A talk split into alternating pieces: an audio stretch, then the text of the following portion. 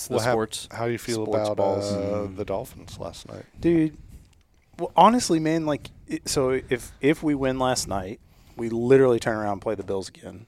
So if we lose last night, we turn around and play the Chiefs Yeah. At Arrowhead. at Arrowhead. So I mean, I don't know. I mean, what do you want? It's kind of the destiny was set when we lost to Baltimore Just gotta Yeah, go out and, there and give it 110 percent, man. How about them Panthers? and injuries. Put up zero points for the second week in a row. Uh, I don't know, but Amanda and I were talking about the Panthers social media person, you know, that works for the team that's just got the hardest job. Hardest job. I reading this Finding article. highlights. in this article uh, that they wrote, them. that the Panthers wrote, and they were like, they were able to lock in a fourth place in the NFC South, and I'm like, yeah, they really locked in. They worked hard to lock in that fourth place. I also saw a stat that this season was the first time in NFL history that an NFL team did not have a lead in the fourth quarter the entire season. Dang. Dude, they fired Was their it the GM. Panthers? It was the Panthers. Yeah, I mean, it's never, it's never, you know, some sort of weird stat. It's like, oh yeah, there was a team that did this in the, you know, Ugh. '60s or whatever. It's like, no, no one, no team has ever been so bad that they've never even had a lead going into the fourth or in the fourth quarter. How'd you like to meet Bryce Young? I don't know. I mean, he's getting paid a, a lot of money to learn. You Yeah, know, I guess it's, that's true. It's, I don't know which would be better to be on a team where there's hard knocks, though. such low expectations, or to be on a team where it's super high and you know everyone's got a lot riding on it. So it's a good, it's a good, um, you know. But the Panthers will probably do like what they did with Christian McCaffrey and anyone else who's halfway decent, just Sell, trade sell, them sell, off. sell, sell, As sell. soon, well, they're they're pretty good. Let's sell them off. for draft picks. So, anyways, They just got to get more baskets than the other team. Yeah, yeah, it's it's enough sports ball for Derek. He's starting to mm-hmm. glaze over. yeah. So, okay, If it's so not let's- hockey, let's, he doesn't let's, care. Let's talk Yeah. about the outdoors, and we have a pretty interesting story that none of we. This was just exposed what are you right before we got on. boat? Yeah, that's what I'm. That's all I'm worried about. This episode brought to you by Gunbroker.com. Our friends over at Gunbroker. Uh, we've been doing some cool stuff with them all year. We're going to shoot some of the No Low Ballers podcasts with Gunbroker in the Gunbroker booth in a couple weeks at Shot Show all week. Really cool guests coming on. Definitely recommend checking out the show to stay tuned for those episodes when they drop. Um, but make sure you log this show and, and follow the No Low Ballers podcast at the same time. All right, Derek. Yes, Grandpa's bass boat. yes. So my grandfather had a bass tracker. Um, If you I- cover up the B, like my buddies did on my boat, it becomes. The ASS Oh, track. you belt, you belt, you I'm like way broke up. I'm- Derek's brain. Cover up the B and it becomes A dollar sign, dollar sign. Uh, no, All right, so go ahead. he had this bass tracker. Um, I couldn't tell you exactly what it was. Um, probably a late '90s model, decent, nice little bass boat. Um, when he passed away, my uncle got the boat, and at the time, my uncle was living in Maryland, and so he took the boat up to Maryland. Boat sat in a garage for a little while up there, and then this this guy that everyone knows comes to town to film this movie, a sequel movie, National Treasure Two.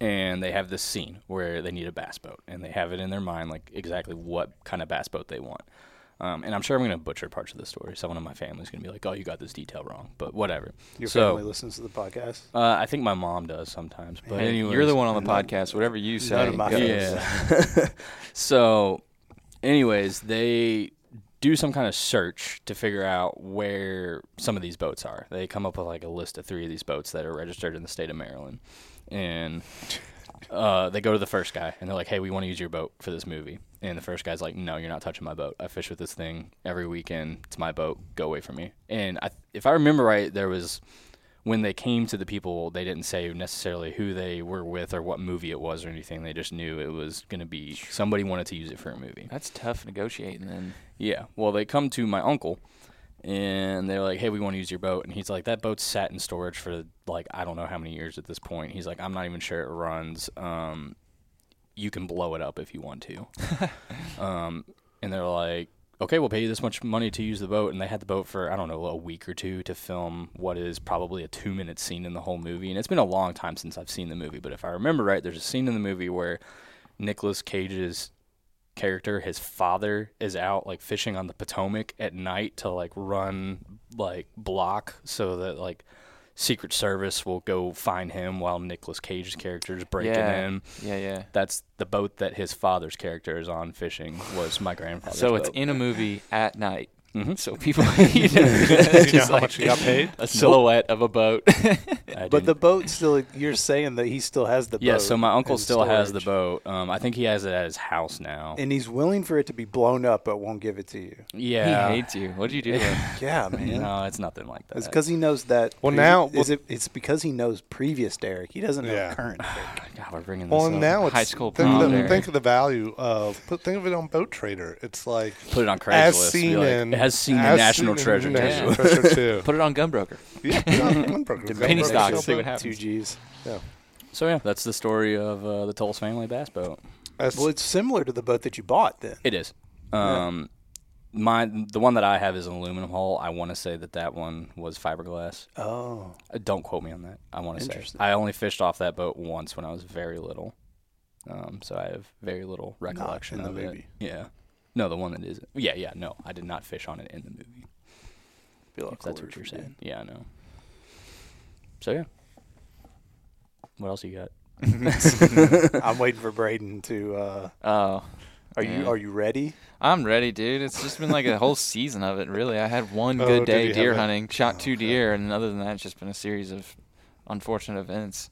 Uh, so I said that the last time I went on when I missed the buck uh, on December 30th was going to be like before that hunt. We were like, ah, it's probably to be my last hunt of the year, just timing wise. I don't think I'm gonna be able to get out again. Well, came around to this weekend. I thought we had something all weekend, and I was like, "What do we got this weekend, Sav?" And she's like, "Nothing." And I was like, "Really? Okay." Uh, so went out Sunday evening to my grandpa's and like found this little spot kind of on onX that I've looked at on onX before and had kind of walked around back in this area, but hunted like in a tree, like you know, at the very back back part of the property. Had not gotten up into this area.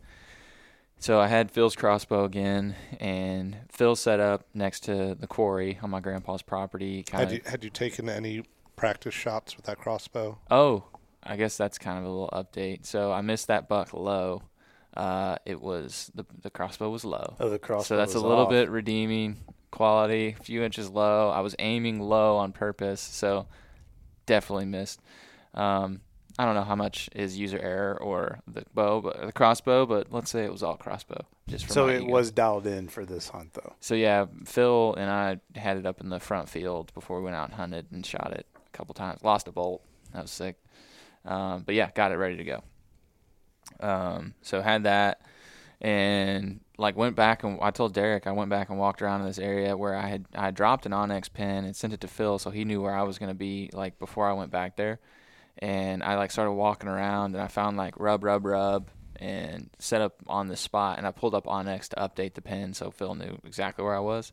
And I was literally like within a foot of where uh, I dropped that pin. So um, it's a pretty good spot. There's like basically this huge bedding area back behind the quarry, and then this big ravine that kind of goes down and comes up into this huge field.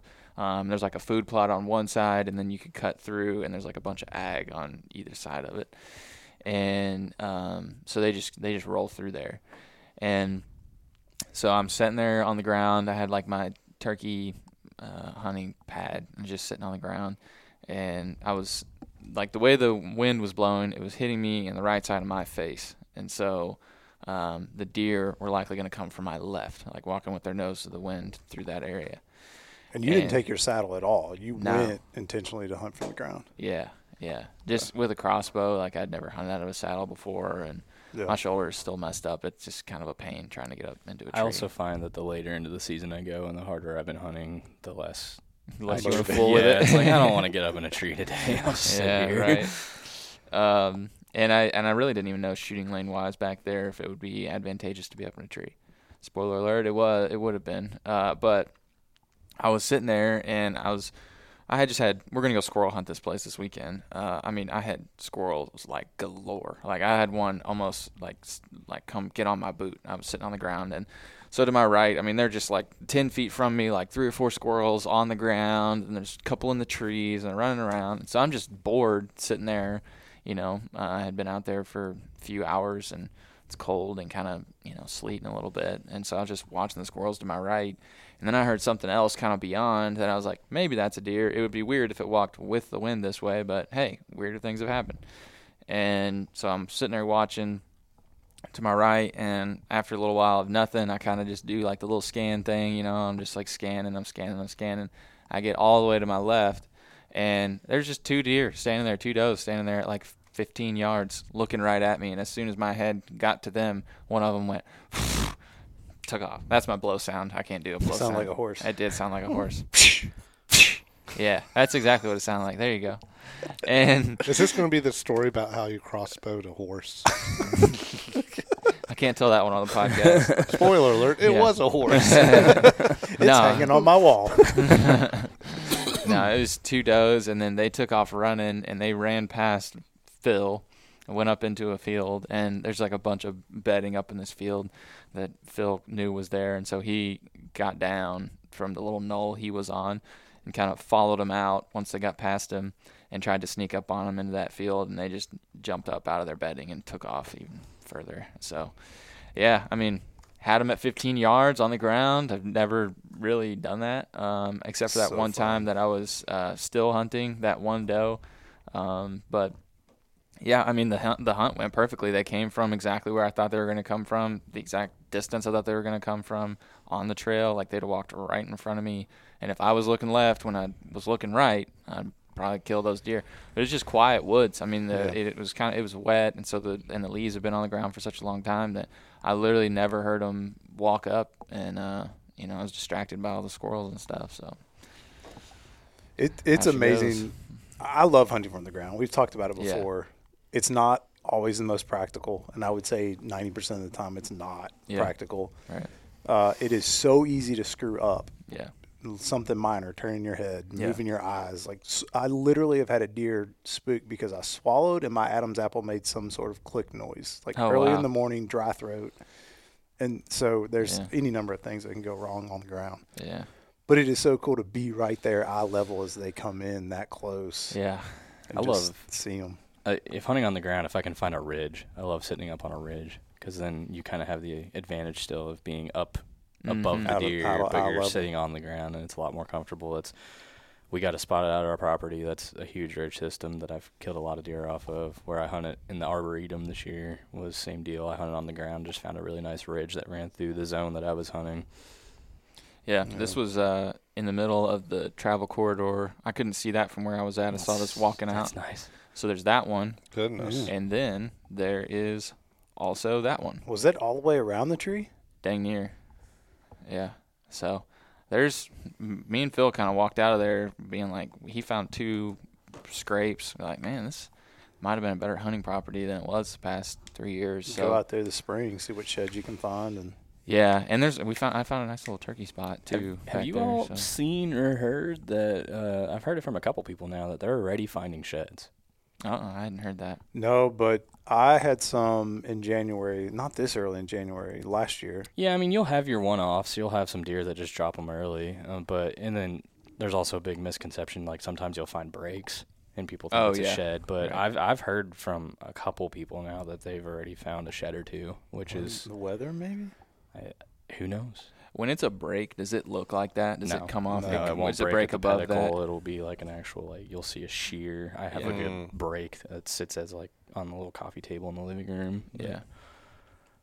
Mm. Yeah. Mhm. Well, if we, I I've- mean, I think there's nice deer rolling through there. I mean, my uncle shot that buck. Like Yeah. I said, spent you know three years hunting out there as an adult, and then hunted out there when I was 15. And like you know, they're just it's kind of known for not really having big bucks on it consistently. And there's a guy, there's another guy that hunts out there, and I sent him those uh, those rubs, and he said he saw them, um, but set a camera up like around him and never saw a buck roll through. Uh, but Did I mean, he was he aware of the buck that your uncle shot out there?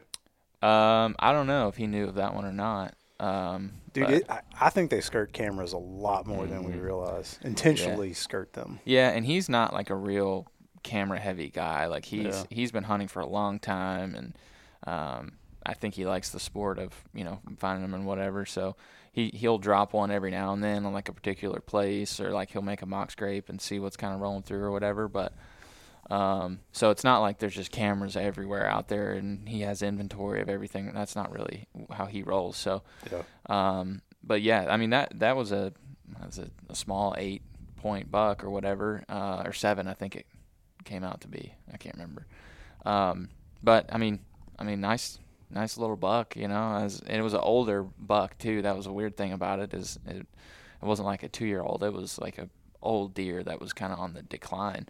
Uh, so having I, I don't know, a little encouraged from this season out there on like potentially running into some bucks. Uh, but it, I do think it's a pretty transient property as far as bucks go. I just don't think there's a lot of, you know, consistent buck activity. But I mean, if we can be right place, right time during the rut, and they're kind of in that area, it would make sense. There's a lot of ag. There's a lot of, you know, big woods and stuff around. If we could just luck into one, that'd be pretty sweet out there. Seventy-five percent of hunting, man. Yeah, Right place, right. right, time. Yeah. I got a lesson of that this last weekend.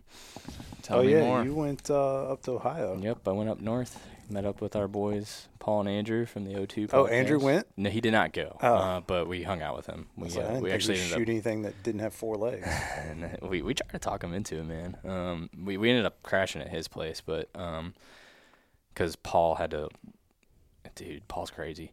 He uh he hunted with us Saturday, got in his truck, drove to Indianapolis from Columbus, did an NWTF function that night, drove back to Columbus that night, Columbus area where they live, got back in, like napped for like two hours, and then was back out hunting with us the next He's morning. insane. yeah, I don't I don't know how he does it.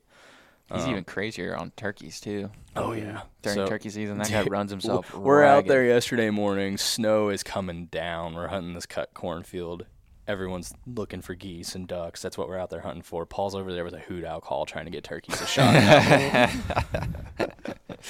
he is eight up. I Did he get love it. any? No, no. Oh. He is eight up though, man, and I love it. But yeah, we we drove up to Ohio. Um, we had a real good crew with. Well, okay, so the plan was Saturday we were gonna hunt flooded timber. And Paul's buddies that are real big waterfowl guys, they've been hunting this section of flooded timber. It's on public land. They've been hunting it pretty hard. They these guys take off work for like a good part of January to hit like the good duck hunting. And they um they've been hitting it pretty hard the last few days before we get up there with pretty good success. And so I guess the night before we head up, um, they they get a pretty good cold front that moves through. And me and Paul were talking on the phone about it even, and he was like, "Yeah, we got some colder weather moving in. I don't think it's going to be cold enough, and it's been warm enough leading up to it. I don't think anything's going to happen." Like they're not going to show up overnight. Well, not so much the ducks. We're worried about the flooded timber freezing up. Um, and so we're actually thinking going into it, like, man, we might time this perfect. Like, we might be getting there right when duck activity really picks up and right before that flooded timber freezes. So that next morning, um, well, later in the day, we hit the road. We're driving up and a little south of Cincinnati. Get a phone call from Paul. He's like, man, flooded timber's under two inches of ice right now. He's like, they went out this morning. They couldn't even like break it. They're out there ice skating on it basically. So that's off the table. So shift gears, end up hunting this section of private property that Paul's got permission on that he sees a lot of geese on. Um, cut cornfield. Um, it sounds like the the farmer who farms this property is using some older equipment, which is good and bad. Um, maybe not so good for him because maybe he's leaving a lot on the ground using older equipment. Good for wildlife though. Lots of corn gets left on the ground when they're cutting it with older equipment, and I think that's why the geese love this property so much. Um, so we have a good crew that first day. There's six of us total. Um, we set up, get out in the layout blind, set a pretty decent goose spread. I think we had somewhere in the neighborhood of 80 goose decoys out there, a hmm, combination of silhouettes nice. and socks and stuff like that. And there's a quarry not too far away that the geese are using as a roost. And I'd say we ended up hunting. Some people kind of phased out as the morning went on, but I mean, we had somebody out there hunting until about three o'clock in the afternoon. And from you know shooting light to three o'clock in the afternoon, we probably saw 300 geese flying over from this quarry. But as I was saying, you know, hunting's all about being at the right place at the right time. They just didn't want to be there. You hear about it a lot in the waterfowl world, you know, being on the X, and we weren't on the X. They wanted to feed in some other field on some other section of private property we didn't have permission on. Is what it is. So we were just trying to pull traffic, and so we have all these geese flying over. Good spread. We're flagging them. We're calling at them, stuff like that. They're looking. We had one group fly over that was almost pokeable, and it was pretty cool just watching these geese, watching their head just like crane in flight and looking over at the spreads. Um, nothing flared, which was good. I mean, we f- we all agreed at the end of everything that it's like we did everything right. It's just What, what is nothing flared? Uh, flaring and waterfowl is like they you have ducks or geese that are committing, and then they see something that not even necessarily something they don't like. It's like the next level up. They see something that tells them like, no, we're not. Because geese and ducks can be really particular. They might look at you and they never flare, but they never land also because they just something about it they don't like, and they got all kinds of other options and places they can go. But a flare would in like the deer hunting world would be an equivalent of like you got a blow. busted, yeah. Um, so nothing flared, but they just they just didn't want to be there. I think they had a better field that they could feed in, something that was probably a little more nutrient rich for them that time of year because we got hit with snow too. So you got to think that they're worried about the cold also. Um, but then kind of same deal. We had a smaller group the second day. We had a lot more snow come down in the morning of the second day. Um, didn't see as many geese, but still probably saw in the hun maybe about a hundred when you take all the groups that we saw. Um, we got our hopes up at one point. We heard somebody, it sounded like they jump shot a group off of another property quite a far away. And I don't know, 10, 15 minutes later, we see them coming up over behind the ridge. They fly over, they go to this other spot, and then they hook and come back. And they looked like they were coming right in to finish. And they just, they weren't. They just kind of were coming. They got a little close, and then they turned and just kept going right back to where they just got jump shot off of. Um, I want to do it. I, waterfowl hunting sounds like a lot of fun, especially because of like the is. social aspect. I don't. You don't get that. the social, social. aspect sounds fun, but like something like that, where if I I was traveling to go to a destination, especially if I had taken time off of work, it's like, man, I just don't. I would be so upset if I didn't even get a shot off. Oh, I've gotten Nah, skunked so you many times. you gotta get over that, man. Yeah. That's I'm not afraid of the skunk because everything. I'm like not afraid. Derek's, Of, I'm not like, afraid of skunk. I'm just how much effort would I put into skunking? You know what I mean? How Yeah, you much? gotta put the too But same much? it's, in, it you know what all I the experience. It's like we were talking about with deer hunting the other day. not to pick on Dan, but I'm going to. Inviting you and you turned it down because it wasn't the kind of hunt that you wanted to do, which I get. But there is so much learning things that happen when you're just out there watching geese come in, watching how they react, listening to Derek explain to you what just happened, why. That's the kind of stuff that skunks are worth.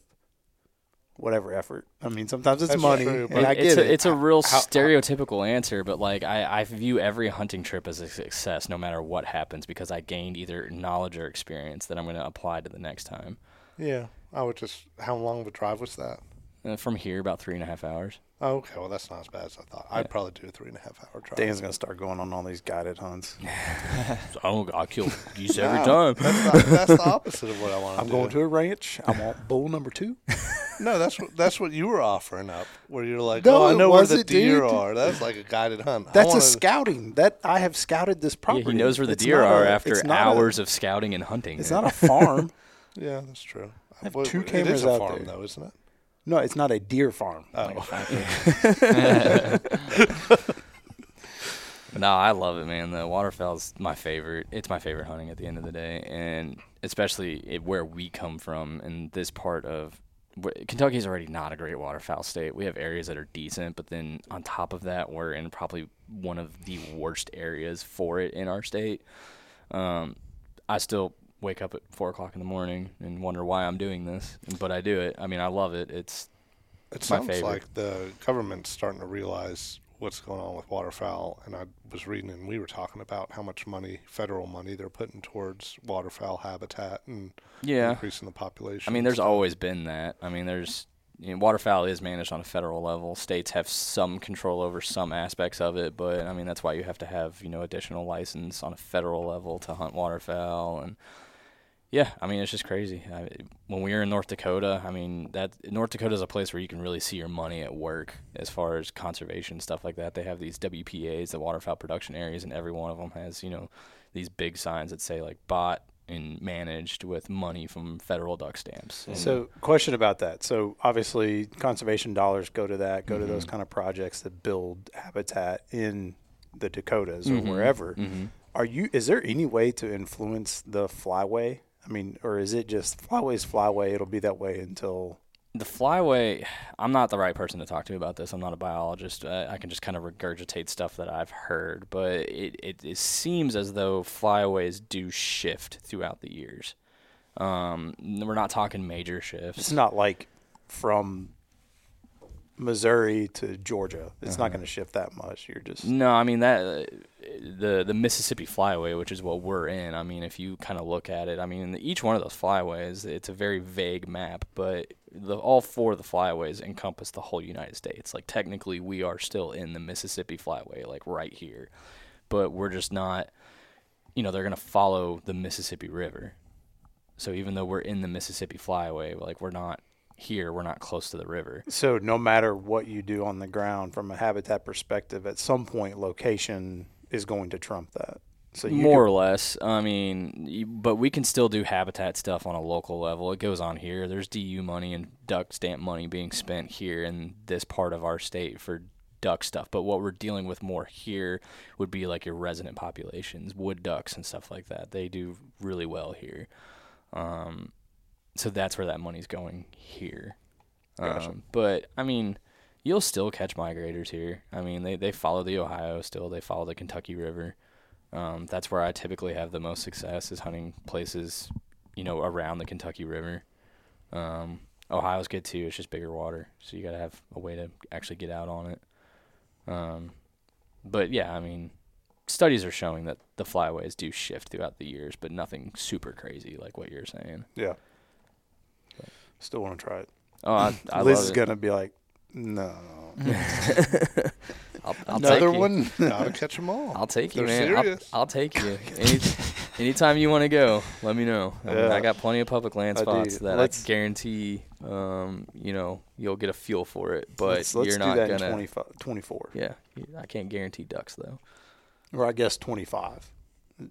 We still got for 24, 25. Mm-hmm. Jan- It- a year it'd be the from 24 Not- not 25 this season. winter. It yeah. would Yeah. be- It'd be the 24 25 season. Yeah. Um, but I mean, our, our duck season runs till January 31st. Goose will stay open till February 15th. Um, goose is actually pretty doable. I mean, you don't. Some of my goose spots, you won't need to buy any more gear than what you already have. So Waders and a shotgun. you won't even need waders on some of these goose spots. Me and Because Derek, you won't be shooting anything.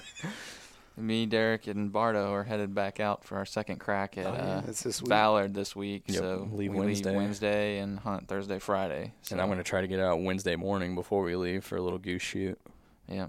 On the way down there or out here? No, it's, it's somewhere closer to here. I'll do that in the morning and then head back to the house and get everything ready, and we'll head down to Western Kentucky. Just the three of you? Quentin's not going this time? Yeah, just the three of us. Quentin just had a baby. Well, his wife just had a baby. Sweet. Good for him. Wait, is Well, at least he got out last yeah, last time well, and that's what he was. It was funny when we were down there last time. He was like, "Well, my wife said I could go the second time, but I think I'm gonna be smart and not go." You're gonna read the room. yeah, but Were you about to say something? I was trying to. I'm googling where Ballard.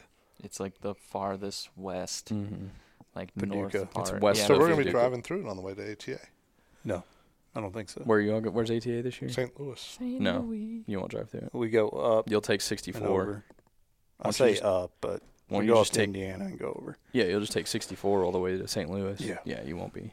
Anything uh, cool going to be at ATA that we're aware of, or is it going to be a surprise? Like last year, it was the Latitude carbon sticks being the big thing, I don't know. I mean, I and think the, the tethered uh, lock lockdown. Isn't that what lockdown. Yeah, Those I are the don't. two big ones. I haven't really heard of anything that's crazy that they've been teasing. Um, I do know something I've been looking at is Ultra Arrows has kind of started picking up some big names. They just they just signed Levi Morgan, Oh wow. Hmm. um, which is big because Yeah. I think he's been with Easton for a long time. I Sounds right. Yeah. So um, uh, s- more of these arrow companies are coming out. I feel like Yeah, Uh, it seems like most of the big folks for a long time have been Easton. yeah, Easton Gold Tip. Yeah. Yeah. Mhm. Yeah. So I don't know. I I, I don't know what's going to be a surprise. We have a bunch of meetings scheduled. There'll probably be a little bit of time to walk around, get to see Paul, Andrew, Yep. Glenn, Nice. all those guys. Sweet. TJ. You have to pick up something from Andrew, by the way. I do Yeah, for you. mm, for Bardo. Yeah, interesting. Grass seed. No. Grass seed. No. Yeah, so I'm excited to see see our buddies in the in the industry, um, kind of check in with everybody, and I, honestly, like, there's a bear bow that I'd like to sh- demo while we're there. Ooh. yeah, you'll you, have to Dan? report back on some stuff. What Yeah. y'all see? I'll probably, you know, you were talking about doing some bear shooting at the at the archery range. I'll, I probably will do some because I'm gonna get into the uh, into archery this uh, this year. I do feel like as far as industry and doing work there, uh, there's definitely a lot more companies that are willing to kind of partner with e-commerce and other companies and not just do the direct to consumer stuff. So I have a feeling there will be people that have not wanted to work with us in the past that will be more open to it now, um, which will be a good good problem to have. More brands. Yep, Sweet. I can think of one. I don't even know. It's not really a distributor, but one massive conglomerate company that would be nice to get them and their products in that we get currently. I'm a big fan them of your direct. products. Big fan of Your products are very delicious. Jimmy Dean commercial. Jimmy Dean commercial Don't know on where this you weekend. don't know where you test your products. I started I started quoting that, and no one in the room knew what it was. I was like, oh, It's a deep cut. When you Yeah. say it around people who do know, it's it's great. But most people just look at you like, "What are you talking about?" And then you show them the YouTube video. Yeah. So our next episode will be recorded after ATA. Um, it, the way our episodes are delayed, it's not going to be anything earth shattering because actually kinda caught up at this gonna be point. Announced already. Yeah, I mean it'll be like a week, so it won't be too delayed. Yeah, but yeah, so Dan and I will get on next week and talk about what we saw, what was cool. Are we shooting an uncensored in uh, at Shot in Vegas? Yeah, I think we talked about it. All the equipment's going to be there. Is next week We're gonna gonna have just be mm, like the same crew as this week? Yeah, because we need to report back too. Yeah, we can talk Yeah, about the Ballard. Ballard hunt. Yeah. Unless we don't kill anything, then we'll. That's that's how you guys know. If me and me and or Derek are not on the don't, next episode, don't do this, man. Because don't you did, ask us. You did some like real cryptic stuff last year, and it, I think it cursed us. No, uh, you. I, I was saying stuff, and I asked for your project prediction, and, and you I said I didn't we're gonna want kill. to. We're gonna kill two ducks, and how many ducks did we kill? Two. Two ducks. You guys have any kind of insight into the area, like what's Little been bit. coming through? A little bit. I Okay. don't want to. I Old don't want dairy. to divulge all my No, that's fine. info. that, that that was all. That Yeah. it was a Derek's- yes or no. Derek, as as far as Nextdoor knows, Derek lives in eight different neighborhoods, and he's just hitting up everyone in those neighborhoods. Hey, Karen, I love what you did with your siding. By the way, have you seen any ducks flying over? You're not entirely too far off from how we hunt at Tennessee this year. All right, y'all. We're gonna go get some real work done. Appreciate you all listening in. Make sure you're logging all the episodes. Keep getting your rewards from Gunbroker, and if you're not already following the No Low Bo- No Low Ballers podcast, get on that so you'll get all the fresh drops that we'll be recording. how many at how SHOT many Show. episodes do you think we have lined up for Shot Show? 26. Twenty six. And there's going to be some more that probably pop up. Yeah, as people are walking by and we're not doing anything, we'll be like, "Hey, you want to hop on podcast?" Maybe it's pretty It's It- tight. It is tight, but Logan, Logan will hate us if we do that. For the right many person. Times. that's true. Yeah. for the right brand. We might. Yeah. All right.